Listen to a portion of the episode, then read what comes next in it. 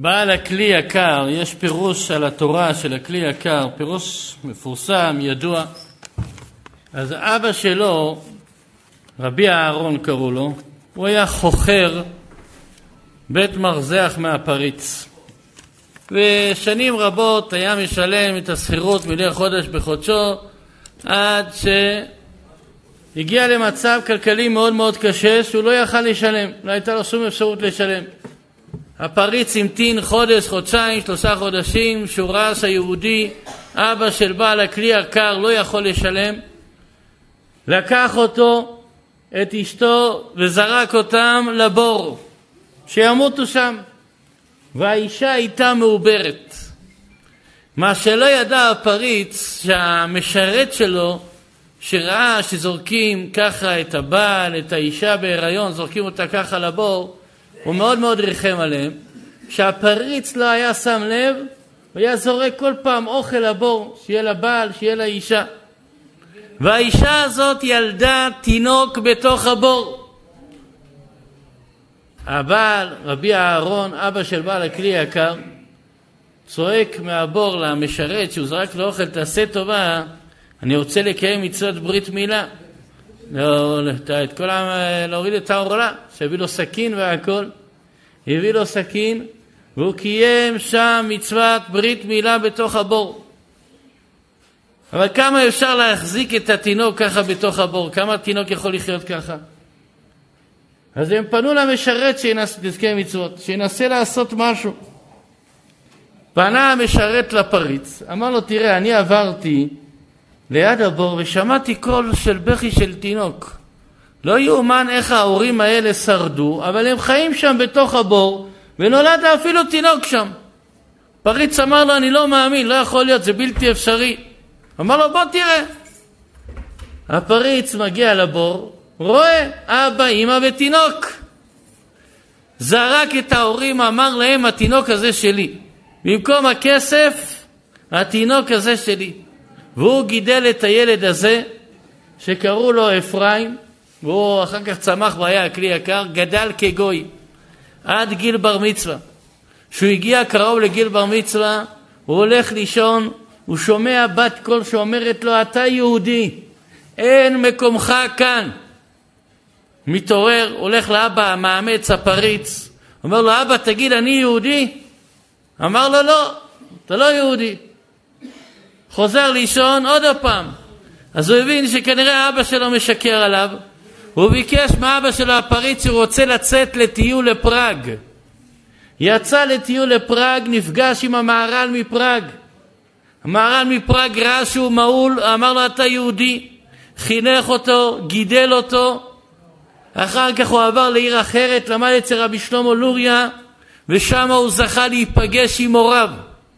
והוא חיבר ספר שנקרא כלי יקר על התורה. ושם הוא כותב כתוב בפרשת קדושים, לא תיקום ולא תיטור את בני עמך. הוא שואל, בדרך כלל כתוב, לא תשנא את אחיך בלבביך, או עמיתך, אחיך עמיתך. פתאום מה כתוב כאן? לא תיקום ולא תיטור את בני עמך. למה לא כתוב לא תיקום ולא תיטור את אחיך? לא תיקום ולא תיטור את עמיתך? למה שינה הכתוב ואמר לא תיקום ולא תיטור את בני עמך? אותו כלי יקר שגדל בין הגויים, הוא אומר לנו דבר נורא ואיום. הוא אומר איסור נקמה אסורה אצל יהודים. אם יהודי פגע בך, אסור לך לנקום ואסור לך לנטור. אבל אם גוי פגע בך, יש מצוות נקמה. צריך לנקום, לעשות נקמה בגויים תוכחות בלאומים. וזה פרשת השבוע, פרשת וארא. פרעה מתעלל בעם ישראל במשך, עשינו חשבון, 116 שנה. עם ישראל יורדים למצרים בזמן יעקב אבינו, היו 210 שנה במצרים. אבל השעבוד התחיל ממתי? ממותו של אחרון השבטים. מי היה אחרון השבטים שנפטר? לוי. לוי נפטר בגיל 137. אומר החידה שלוי ירד למצרים, הוא היה בן 43. הוא נפטר בגיל 137, זאת אומרת 94 שנים לוי היה במצרים, לא היה שעבוד. מפטירתו של לוי, אחרי 94 שנים, מתחיל שעבוד. אז אם אני לוקח 210 שנה, מוריד מתוכם 94 שנים שבהם לא היה שעבוד, כמה שנים היה שעבוד? 116 שנים. ומתוכם 86 שנים שבהם מיררו את חייהם. זה היה פרשת שמות. פרשת וארא, מה מתחיל? נקמה. הקדוש ברוך הוא מתחיל לנקון במצרים, אשר הזידו עליכם. הקדוש ברוך הוא, אין רחמן כמוהו. אי אפשר בכלל להכיל את גודל הרחמים של הקדוש ברוך הוא. הקדוש ברוך הוא בא ואומר, אוקיי, בוא נוציא את עם ישראל ממצרים ונעשה סולחה ונגמר הכל. הקדוש ברוך הוא לא עושה את זה, אלא במשך שנה שלמה מה עושה? התעללתי במצרים, מתעלל בהם. מכה אחר מכה, מכה אחר מכה. למה? נקמה בגויים. וזה הקדוש, בהנהגה של הקדוש ברוך הוא עם אומות העולם. אומר לנו הקדוש ברוך הוא, רחמים לא מרחמים על אכזרים. מה צריך? לנקום בגויים. יש במלחמה עכשיו שנמצאת בעזה, זו מלחמה שהיא לא פיירית, היא לא שווה. למה? כשהערבי מת, איך אמא שלו מגיבה? היא שמחה. למה? היא אומרת, היא זכתה שהבן שלה יהיה שהיד. לעומת זאת, אימא שלו עלינו, הבן שלה נהרג בעזה, איך היא מגיבה? בוכה, נשבר לה החיים, נגמרו, החיים שלה נגמרו. אז יש פה מלחמה שהיא לא שווה. למה כמה ערבים שימותו זה עדיין לא שווה מה? חייל אחד. לכן עדיף שאלף אמהות ערביות יבכו ולא אימא יהודייה אחת, כי זה לא שווה בכלל. אומר הקדוש ברוך הוא על כל חייל שיפול, אני צריך לנקום בהם. על כל אלה שנפלו עד היום, איזה נקמה צריך לעשות הקדוש ברוך הוא? אז מה, יכול הקדוש ברוך הוא לעשות שהחמאס ייכנע, ירימו ידיים, החיזבאללה ייכנע, ירימו ידיים והכל ייגמר. אומר הקדוש ברוך הוא לא. אני אתן להם לא להיכנע. אני אתן להם להמשיך להרים ראש. בשביל מה? כדי שאני אוכל להתעלל בהם, לעשות בהם נקמה. הגיע הזמן הנקמה שהקדוש ברוך הוא רוצה לנקום, ולא רק בחמאס, ולא רק בחיזבאללה. אמר הרב הקדוש האדמו"ר מקלויזנבורג זצ"ל, יש בניין האו"ם בארצות הברית, United Nation, UN, שם יש 192 מדינות, ועוד מדינה אחת משקיפה, מדינת פלסטין, יימח שמם וזכרם, ושם הם מצביעים כל פעם.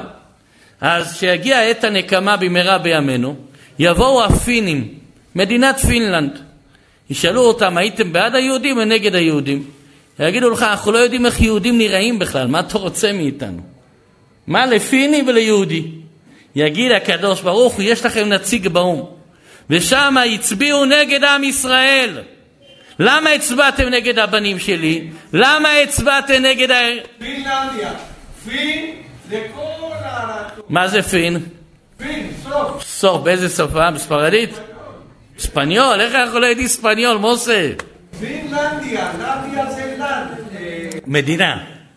אז הנה, אומר פינלנד באספניול זה סוף המדינה, יצא לנו טוב, מצוין. אז, היא- אז פרשת וארא זה זמן הנקמה, שהקדוש ברוך הוא נוקם במצרים על זה שפגעו בעם ישראל, בזה שאנחנו קוראים בתורה, מתעורר בזה מה? גם כן נקמה בכל אומות העולם. הרב הקדוש רב לוי יצחק עם ברדיצ'ו זכותו תגן בעדנו. שהעיר ברדיצ'וב נפטר הרב שלהם, אז הם חיפשו רב. אז אמרו להם, יש רב, קוראים לו רבי לוי יצחק, כדאי לכם מאוד מאוד לקחת אותו כרב. הלכו כמה אברכים לראות. מתי הם הגיעו לשם? ערב פסח. באו אל הרב, אמרו לו, אין לנו איפה להתארח. רצו לראות אם יודע הלכה, איך הוא עושה את ליל הסדר. הגיעו אליו, אמר להם, אמר להם, אין שום בעיה, רוצים להתארח אצלי בליל הסדר? מוזמנים. היו אצלו בליל הסדר. והוא מתחיל את מכות מצרים, דם. ואז הוא אמר, גוי פלוני, אמר איזה שם של אחד, יקבל את מכת דם. ואז מגיע למכת צפרדע, גוי פלוני יקבל מכת צפרדע. וככה חילק את עשרת המכות לעשרה גויים שונים. הם גמרו את הלילה של ליל הסדר. אומר אברך אחד לחברו, אני לא זוכר את כל העשרה גויים שהוא אמר, אבל איזה ארבעה חמישה אני זוכר. בוא נלך לבדוק מה קרה שם. הלכו לאיזה בית של גוי, תגידו, מה שלום פלוני? לא תאמינו מה קרה. דוב נכנס אליו לתוך הבית, גמר אותו, קרע אותו. מה זה, מון סיפות, דובים נכנסים הביתה? בא דוב, גמר אותו. טוב, בוא נלך לכומר ההוא. מה קרה עם הכומר ההוא? הולכים, דופקים בדלת, צעקות וזה. מה קרה? כולו מתגרד, כל הגוף שלו קינים, מתגרד. כל מה שרבי לוי יצחק ברדיצ'וב אמר, כל עשרת המכות. כשאנחנו קוראים את עשרת המכות כאן, הקדוש ברוך הוא שולח את עשרת המכות לכל אויבי ישראל, לכל אלה שרוצים ברעתנו, מעניש אותם ונוקם את נקמתנו. בקרוב ממש. את השאלה הזאת שואלת הגמרא במסכת שבת דף ל"ב למה נבוכדנצר נענש? הרי הוא שליח של הקדוש ברוך הוא. עונה הגמרא מגלגלין חובה על ידי חייו. ולכן נבוכדנצר נענש. אותה סיבה יענשו כל אלה שרוצים לפגוע בעם ישראל. אומר הזוהר הקדוש בפרשת בו רבי יחיא ורבי יוסי היו הולכים בדרך. כשהגיע חצות לילה ישבו רבי יחיא ורבי יוסי והתחילו ללמוד תורה. ואז שואל רבי יוסי את רבי יחיא, אומר לו, כמה פעמים שאלתי את השאלה הזאת ולא קיבלתי עליה תשובה. מדוע הקדוש ברוך הוא את מכת בכורות עשה בלילה ולא ביום? לכאורה, אם אתה רוצה לפגוע באומות העולם, להרוג את כל בכורי מצרים, תעשה את זה ביום, פרסומי ניסה, שכולם יראו. ככה שואל רבי יוסי את רבי חייא. אמר לו, מה? בכורי ישראל לא מתו, רק בכורי מצרים. הרשעים מתו במכת חושך. בכור... במכת בכורות אף יהודי לא מת, נכון? אז מה הבעיה לעשות את זה ביום שכולם יראו ויתקדש שמו יתברך בעולם? ככה שאל רבי יוסי את רבי חייא. אמר לו רבי חייא, אתה שואל שאלה טובה, אני לא יודע לענות עליה, אבל שמעתי שרבנו, רבי שמעון בר יוחאי, נמצא היום בטבריה, אז נחכה לעלות השחר ונלך לשאול את רבי שמעון. עלה השחר, הם מגיעים לטבריה ורואים את רבי שמעון בר יוחאי, זכותו תגן בעדינו, ספר האגדה בידו. ואז הם שואלים את רבי שמעון בר יוחאי את השאלה, רבנו הקדוש, אור העולם, מדוע הקדוש ברוך הוא הביא את מכת בכורות בלילה ולא ביום? אמר להם רבי שמעון בר יוחאי, תדעו לכם, היום מתחלק, יש שעות של דין ויש שעות של רחמים. בשעה של דין אז הקדוש ברוך הוא מעורר דין גם על אומות העולם וגם על ישראל. בשעה של רחמים הקדוש ברוך הוא מעורר רחמים גם על עם ישראל וגם על אומות העולם. אבל יש שעה אחת ויחידה שבה הקדוש ברוך הוא עושה דין על אומות העולם ורחמים על ישראל. שעה אחת ויחידה. מתי זה? בחצות. לכן הקדוש ברוך הוא היכה את בכורי אומות העולם, מתי? בחצות לילה, שבאותו זמן הוא מברך את ישראל ומכה את אומות העולם. אסתר אומרת, אלי אלי למה עזמתני? למה היא אומרת פעמיים אלי אלי? מה זה אלי אלי למה עזמתני? אומר הרב הקדוש רבי יששכר דור מבית זכותו תגן בעדינו. שם הקדוש אל, א' ל', זה שם של דין או שם של רחמים? מצד אחד כתוב חסד אל כל היום, אז מה זה? חסד. מצד כתוב אל זועם בכל יום, אז מה זה? דין. אז אסתר המלכה רצתה לעורר את שם א' ל', שהקדוש ברוך הוא יעשה דין על אומות העולם ויהיה אל זועם בכל יום על אומות העולם וחסד אל כל היום על עם ישראל. לכן היא אמרה, אלי אלי למה עזבתני? לעורר את שם א' ל' שזה דין על אומות העולם וחסד על עם ישראל. אומר רבי שמעון בר יוחאי, יש שעה אחת ויחידה ביום שאפשר לעשות בה גם דין וגם רחמים. זה מתי?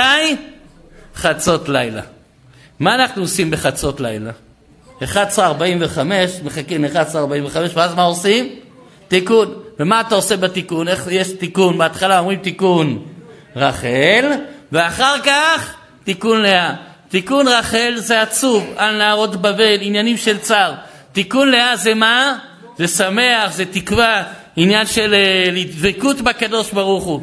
בחצות לילה, שזה זמן של דין ורחמים יחד, דין על אומות העולם ורחמים על ישראל, אנחנו אומרים תיקון חצות, שזה מתחלק בין תיקון רחל לתיקון לאה. תיקון רחל שזה עצוב זה לעורר את הדינים. על מי לעורר את הדינים? על אומות העולם שהקדוש ברוך הוא ישמיד ויאבד את כל אויבינו וכל מבקשי רעתנו.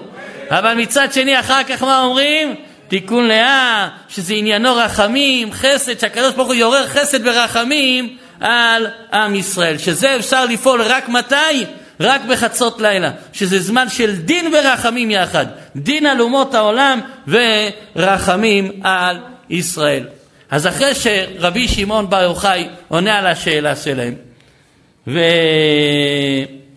ואנחנו, יש פחד מאוד מאוד גדול לכל תושבי מדינת ישראל, זה מה... מהחיזבאללה, נכון? כולם יודעים שהדרום זה משחק ילדים, לעומת מה שהולך להיות עם הצפון. לא יודעים מה יהיה עם הצפון, וכל הזמן יש את הפחד הגדול הזה. אני זוכר, יום שלישי אני מוסר סיור ב... לפני בורחו אני מוסר שיעור בפסגת זאב, אז באתי בשבע בערב לשיעור, כולם שמחים, מאושרים. אמרתי להם, מה קרה? אמרו לי, הרגו איזה ארכי מחבל.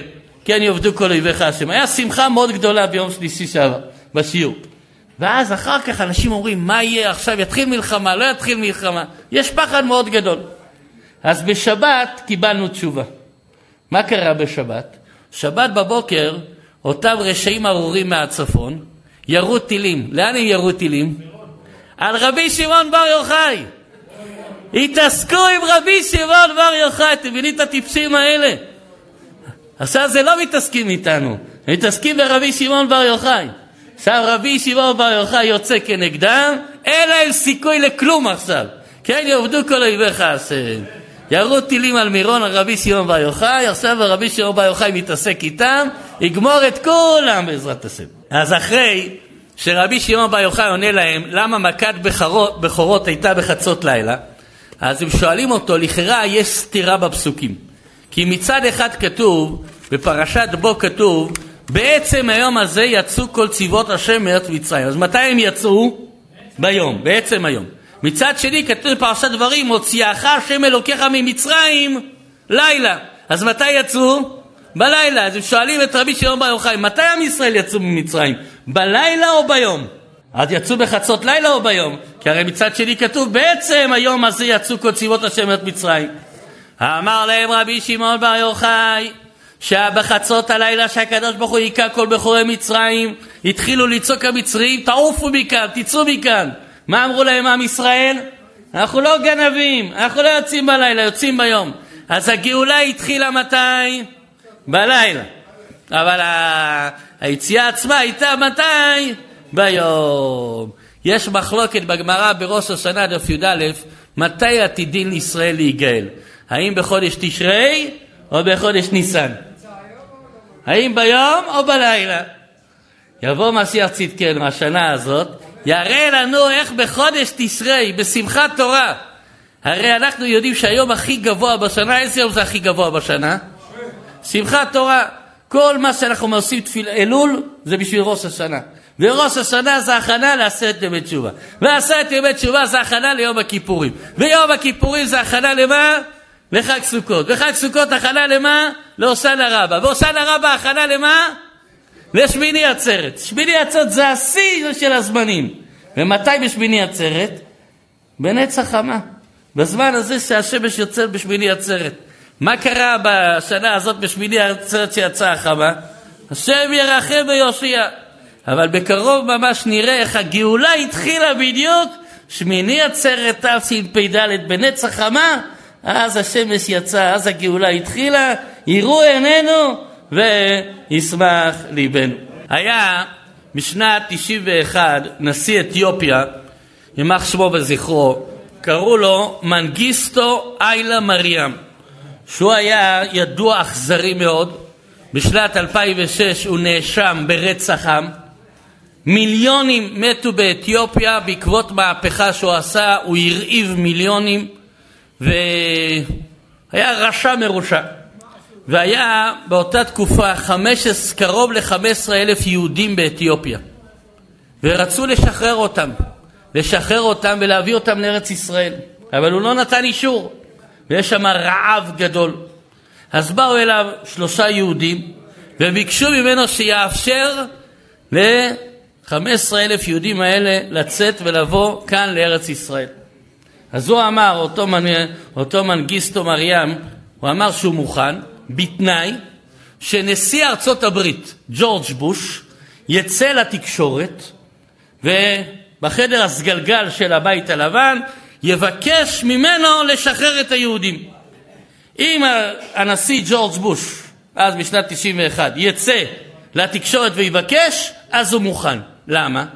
כי אז זה מראה שג'ורג' בוש, נשיא אמריקה, מודה שהוא השולט באתיופיה, שהוא מסכים למהפכה, דבר שארצות הברית לא הסכימה לו. באו שלושת היהודים והביאו את הבקשה הזאת לג'ורג' בוש. וג'ורג' בוש אמר, אני לא מוכן, אני בעצם נותן גושפנקה למהפכה האתיופית שאני לא מוכן לה. אבל הם לחצו עליו ולחצו עליו, 15 אלף יהודים נמצאים בסכנת חיים, ואז הוא החליט לתת את השאלה הזאת בקונגרס. ומה שהקונגרס האמריקאי יחליט, הוא הולך אחרי זה. ועשו הצבעה, ובהצבעה יצא תיקו. חצי אומרים שכן, חצי אומרים שלא.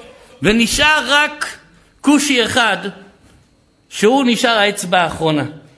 והוא התלבט אם להכריע שכן או לא. ואז הוא נתן נאום, נתן ספיץ', והוא אמר, מה הסיבה שהוא רוצה כן להצביע בעד. הוא אמר לפני שנים, בשכונת ארלם בניו יורק, אותה שכונה של הכושים השחורים, שכונת עוני, בארצ... ב... באחת הדירות פרצה שרפה, ושני ילדים קטנים, כושים היו שם בדירה, ההורים יצאו לקניות, השאירו שני ילדים קטנים, הם שיחקו שם בגברורים ופרצה שרפה, דלקה גדולה. שני הילדים האלה רצו לחלון והתחילו לצעוק, אל, פאל, פצילו, שמישהו יחלץ אותם, אבל אין, האש דולקת, אי אפשר לחלץ אותם, ומבינים שנשאר עוד כמה דקות והילדים האלה יעלו באש. לפתע הגיע איזה דמות אחד, לקח שמיכה כולה רטובה, כיסה את עצמו, נכנס פנימה וחילץ את שני הילדים האלה. בינתיים ההורים חוזרים, רואים את הבית שלהם עולה באש, מבינים שהילדים שלהם השם ירחם, התחילו לצעוק, אמרו להם אל תדאגו, אל תדאגו, הנה שני הילדים שלכם, הצליחו לחלץ אותם. מי חילץ אותם? יראו איזה אחד, הנה האיש הזה חילץ אותם. אז הם ניגשו ההורים להודות לו, מה אנחנו יכולים לשלם לך? מה אפשר להכיר לך טובה? הצעת את שני ילדינו. הוא אמר שום דבר. זה היה יהודי מאתיופיה. הוא אמר, אני קיימתי מצווה, יש לנו מצווה מהתורה להציל נפשות, אז הצלתי נפש, אני לא מוכן תשלום על זה. אמרו לו, מה זה מצווה? מה הפירוש המילולי מצווה? הוא אמר, מצווה משל ציווי. בורא עולם ציווה אותנו להציל נפש, זכיתי להציל שתי נפשות, אני לא מוכן למכור את זה בשום הון שבעולם. אותו, אותו כושי מהקונגרס אמר, אני אחד מהילדים שכמעט נשרף שם בדירה. ואותו יהודי מאתיופיה הציל אותי. ואז הוא החליט, אמר, זו הסיבה שאני מצביע בעד. ובעקבות היד הזאת שהכריעה את התיקו, יצא ג'ורג' בוש לתקשורת, נתן הוראה שהוא מבקש לשחרר את אותם יהודים, ואותו ימח שמו וזכרו, מנגיסטו מרים, בעקבות זה שחרר והיה את מבצע שלמה בי"ב סיוון תשנ"א, ש-14,310 יהודי אתיופיה הטיסו אותם ברכבת אווירית והביאו אותם לארץ ישראל. זה תוצאה של מסירות נפש של אדם אחד שהצילה עשרות. מה זה נוגע לפרשה? הפרשה, המכה הראשונה הייתה מכת דם.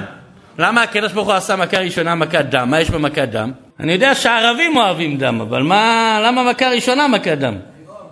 נו, מה יש ביור? אומרים לנו חז"ל שהקדוש ברוך הוא פוגע, פוגע תחילה במי? באלילים שלהם. לכן היאור היה האליל שלהם, פגע ראשונה ביאור. אוקיי, מסתדר לי, היאור מסתדר יפה מאוד. מכה השלישית הייתה מכת קינים. מה זה קינים?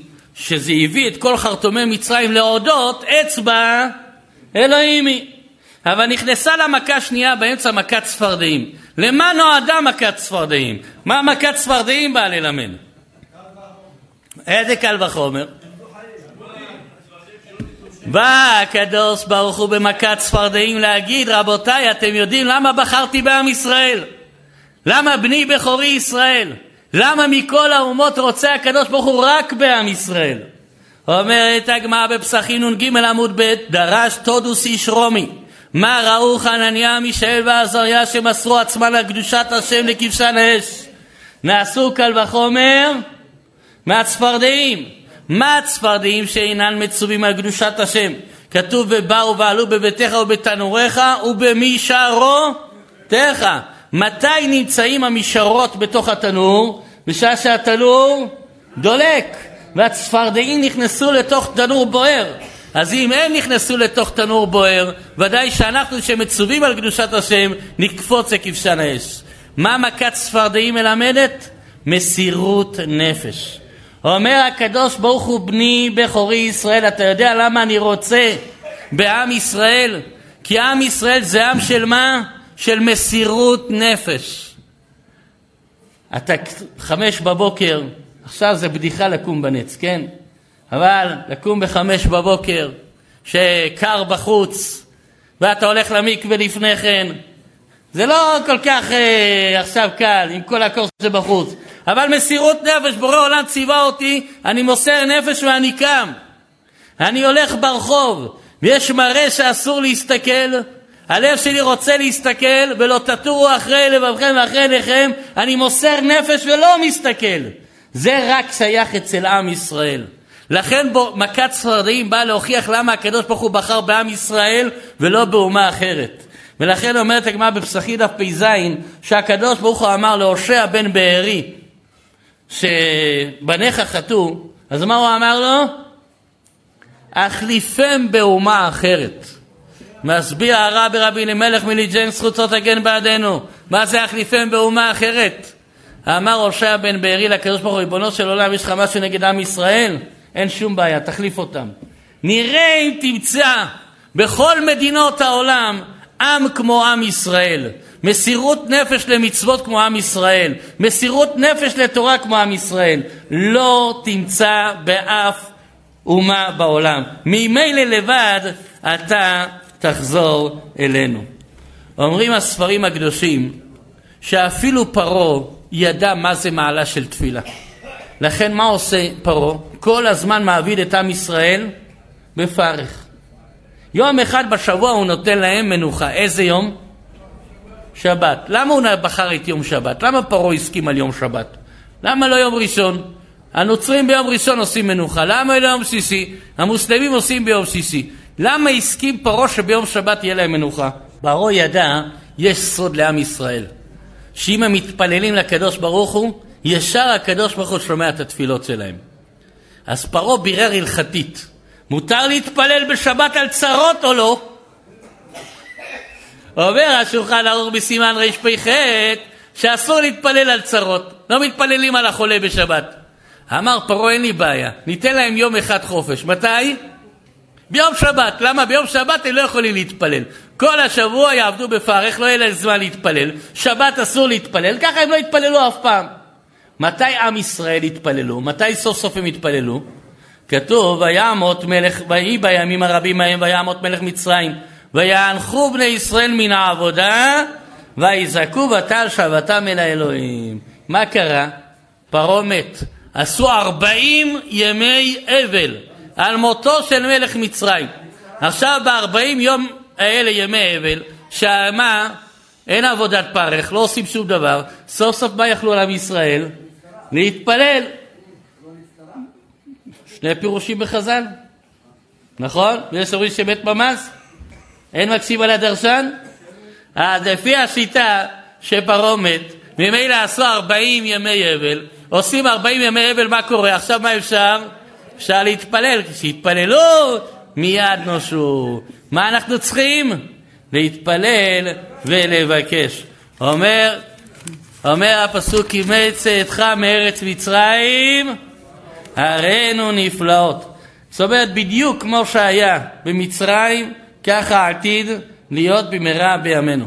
וכמו שיציאת מצרים הייתה על ידי מה?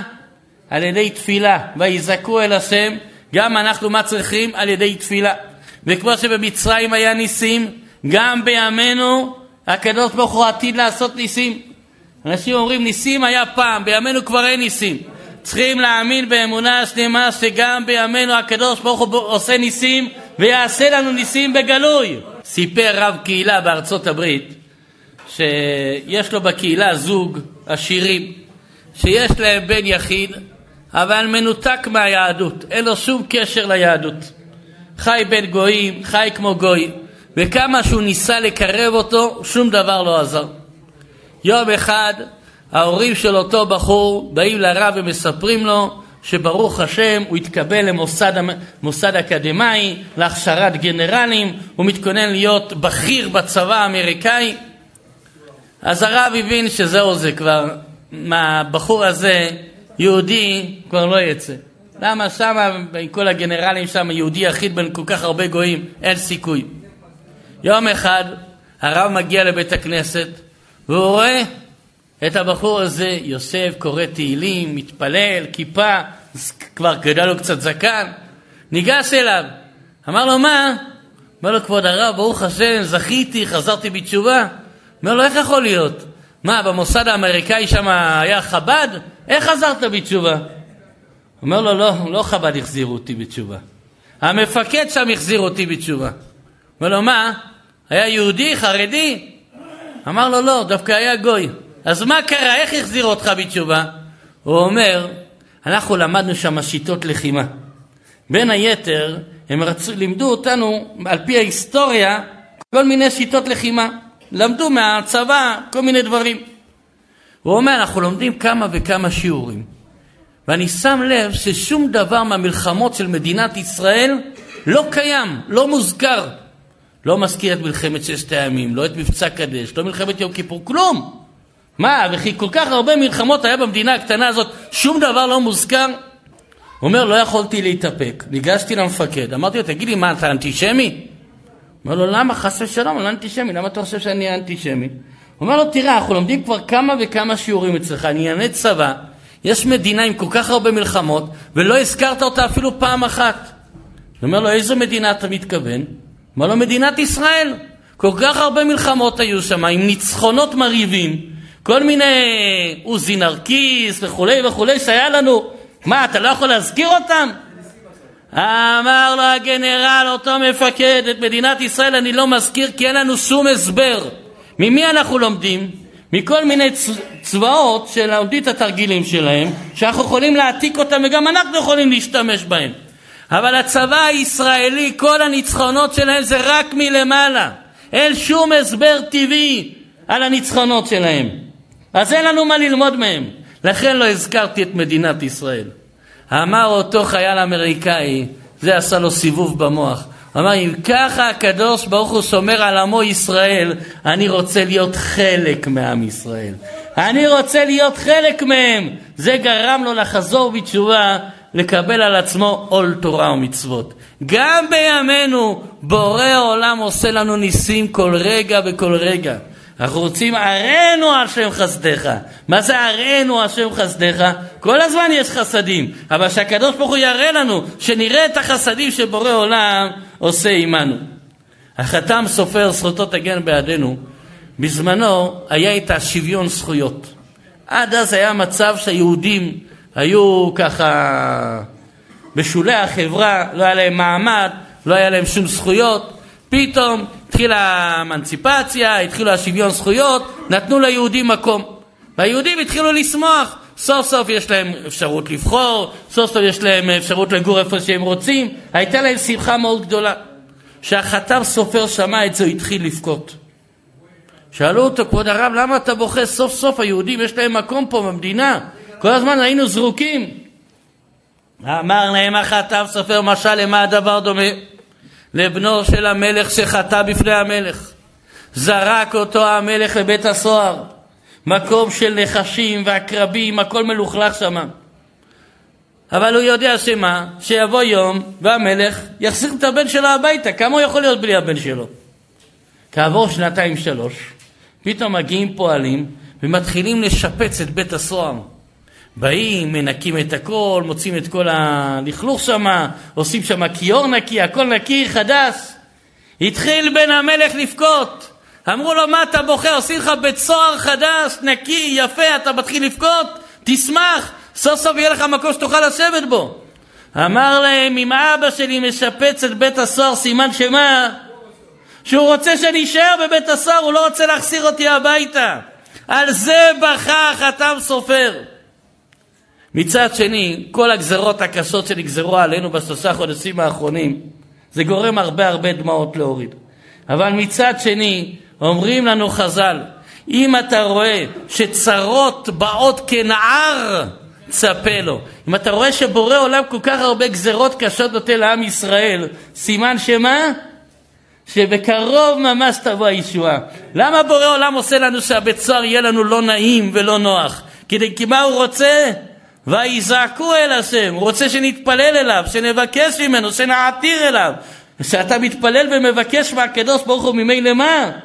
בורא עולם מחלץ אותך, מוציא אותך. אומרת הגמרא במסכת יבמות, דף קי"ט, כמים הפנים לפנים, כן לב האדם לאדם. אומרים לנו חז"ל, אנחנו רגילים להסביר את זה כמים הפנים לפנים, כן לב האדם לאדם על מי? על בני האדם. שאתה יכול לדעת בדיוק מה השני חושב עליך, לפי איך שאתה מרגיש כלפיו. אם אתה מרגיש אהבה כלפיו, הוא אוהב אותך. אם אתה לא מרגיש אהבה כלפיו, סימן שהוא רק מחייך עליך כלפי חוץ, אבל באמת בפנים הוא לא הכי מסמפת אותך. אומרת לנו הגמרא ביממות קי"ט, אותו דבר זה עם הקדוש ברוך הוא. כמים הפנים לפנים, כן לב האדם לאדם כלפי בורא עולם. שאם אתה רוצה לדעת אם הקדוש ברוך הוא אוהב אותך או לא אוהב אותך, שים לב אם אתה אוהב אותו. תיכנס פנימה לתוך הלב שלך. אם אתה אוהב אותו, הוא יאהב אותך. ממילא אם נעורר את הלב שלנו לאהבתו יתברך, ממילא גם הוא יעורר את אהבתו אלינו ונזכה. כי מצאתך מארץ מצרים הראינו נפלאות, שיעשה איתנו בורא עולם נפלאות, כשם שעשה במצרים, ונזכה בקרוב ממש לקבל פני משיח צדקנו בחסד וברחמים, אמן.